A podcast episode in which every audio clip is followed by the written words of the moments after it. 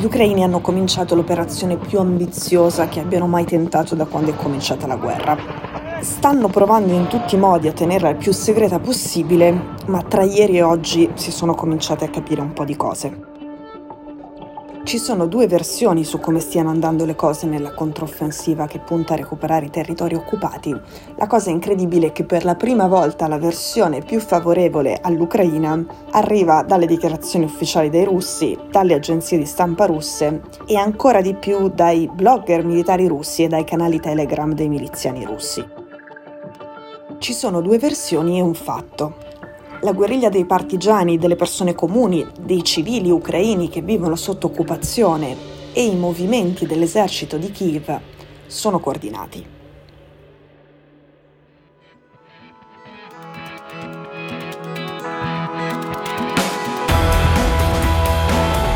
Sono Cecilia Sala e questo è Stories.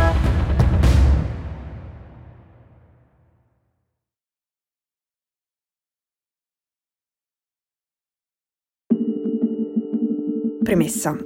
In guerra l'attacco è molto più difficile della difesa. È molto più difficile ed è anche molto più costoso, innanzitutto costoso in termini di vite umane, di soldati che muoiono.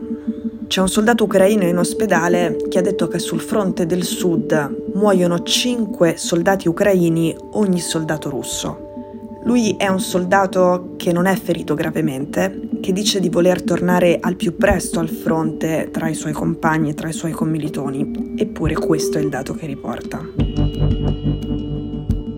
Dicevo che ci sono due versioni. Come sapete l'Ucraina sta cercando di tenere il più segreto possibile quello che succede sul campo rispetto a questa controffensiva. Per il momento i giornalisti non possono andare a seguirla. Gli ufficiali ucraini, compreso il consigliere di Zelensky Mikhailo Padaliak, con cui io ho parlato pochi giorni fa, tengono abbastanza basse le aspettative, dicono che ci vorranno moltissimi mesi, questo lo ha detto anche Zelensky, e che ci vorrà del tempo e che non bisogna avere fretta, proprio perché avere fretta causerebbe molti più morti tra i soldati ucraini. Ora, in generale in una guerra la comunicazione è importantissima e fino a questo momento l'Ucraina da questo punto di vista se l'è cavata piuttosto bene. Quando lunedì della scorsa settimana è cominciata la controffensiva e il governo ucraino ha detto che avrebbe mantenuto il segreto su questa controffensiva, qualcuno si è incominciato a chiedere se non rischiasse l'Ucraina così di lasciare un vuoto che sarebbe ovviamente stato occupato da qualcun altro e con qualcun altro si intendeva la Russia e i russi. All'inizio inizio di questa controffensiva effettivamente i russi ne hanno approfittato per dire che nel sud tra Mykolaiv e i villaggi circostanti c'era un continuo rumore eh, incessante di ambulanze che gli ospedali di Mykolaiv non riuscivano a ospitare tutti i soldati ucraini che avevano bisogno di essere soccorsi, che gli obitori di Mykolaiv non avevano più posto per altri cadaveri e che questi cadaveri venivano ammucchiati.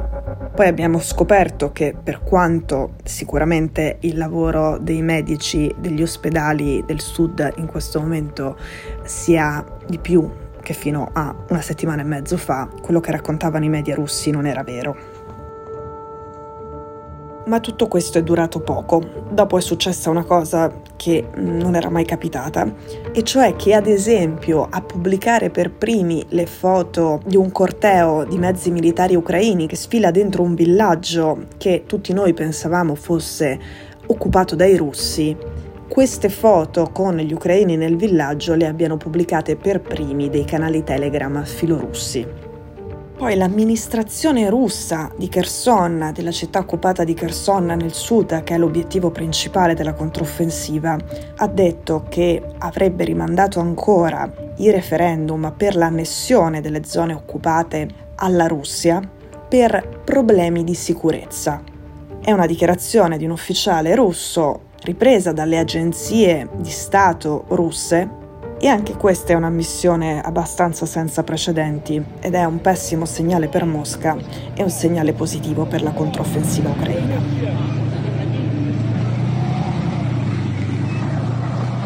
Adesso, tra ieri e oggi, nella zona di Kharkiv, la seconda più grande città dell'Ucraina, nel nord-est, stanno succedendo molte cose ed è interessante perché non se lo aspettava nessuno. Ci aspettavamo da tutta l'estate che cominciasse una controffensiva nel sud. Zelensky lo aveva detto più volte, lo avevano detto tutti gli ufficiali ucraini molte volte. Di conseguenza i russi hanno cominciato a spostare le truppe lì a rinforzare il sud alleggerendo la propria presenza altrove, e in particolare nella zona di Kharkiv e in Donbass. Insomma, gli ucraini stanno ottenendo dei successi sfruttando il vantaggio che avevano creato con la loro stessa comunicazione, cioè parlando sempre di sud. C'è un video girato nella provincia di Kharkiv in cui si vedono i soldati ucraini che per la ricognizione nell'aria vanno in giro a piedi, non usano i mezzi blindati vanno a piedi e sembrano anche piuttosto rilassati, senza entrare nel tecnico, è un segnale che lì le cose funzionano per Kiev. In quella zona è stata liberata una cittadina non tanto piccola che si chiama Balaklia. E la cosa un po' buffa, comunque insolita, è che mentre gli ucraini che si occupano di cose militari, così come gli analisti internazionali, stavano commentando gli eventi con frasi tipo pare che Balaklia sia accerchiata, oppure fonti dal campo dicono che, ma aspettiamo conferme. Mentre loro parlavano con questo tono, i blogger militari russi erano già molto oltre e scrivevano Dopo aver chiuso in una specie di recinto formato da soldati e armi ucraine i russi a Balaklia, cioè dopo aver accerchiato i russi a Balaklia, gli ucraini avevano già preso anche un'altra cittadina nella notte e puntavano su Kupiansk, anche qui senza entrare nel tecnico, Kupiansk è molto importante ed è uno snodo ferroviario. Insomma, finché i giornalisti non saranno autorizzati ad andare sul campo a seguire questa controffensiva, capiremo comunque solo una parte delle cose che stanno succedendo, ma è interessante che per la prima volta le notizie migliori per l'Ucraina arrivino da fonti russe. E c'è un'altra cosa interessante di questa controffensiva. Da quando è cominciato l'attacco militare ucraino, le azioni di guerriglia dei civili nelle zone occupate sono praticamente quotidiane e adesso sono dirette contro obiettivi di più alto valore. Ieri nella città portuale occupata di Berdyansk, sempre nel sud, il comandante russo della città è morto dopo che la sua auto è esplosa con lui dentro. È successo davanti al suo ufficio e in pieno giorno. E in questo caso non si trattava di un collaborazionista locale, di un collaborazionista ucraino, ma di un colonnello dell'esercito russo. Pochi giorni prima era stato assassinato quello che probabilmente è il collaborazionista più famoso di tutti qui in Ucraina. Lui si chiama Alexei Kovalyov ed era un parlamentare del partito di Volodymyr Zelensky. Kovalyov, quando è cominciata l'invasione, è passato dall'altra parte, è passato con i russi ed è diventato il vice capo dell'amministrazione di Kherson, cioè della città del sud, della città simbolo della controffensiva, della città che gli ucraini vogliono assolutamente liberare. Quando è cominciata la controffensiva per Kherson, qualcuno è riuscito a entrare a casa di Kovalyov e gli ha sparato.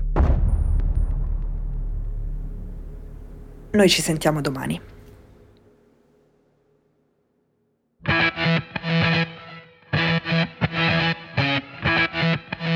Stories è un podcast di Cecilia Sala prodotto da Cora Media.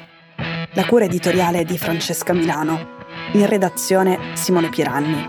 L'advisor è Pablo Trincia. La producer è Monica De Benedittis. La post-produzione e il sound design sono di Daniele Marinello. La supervisione del suono e della musica è di Luca Micheli.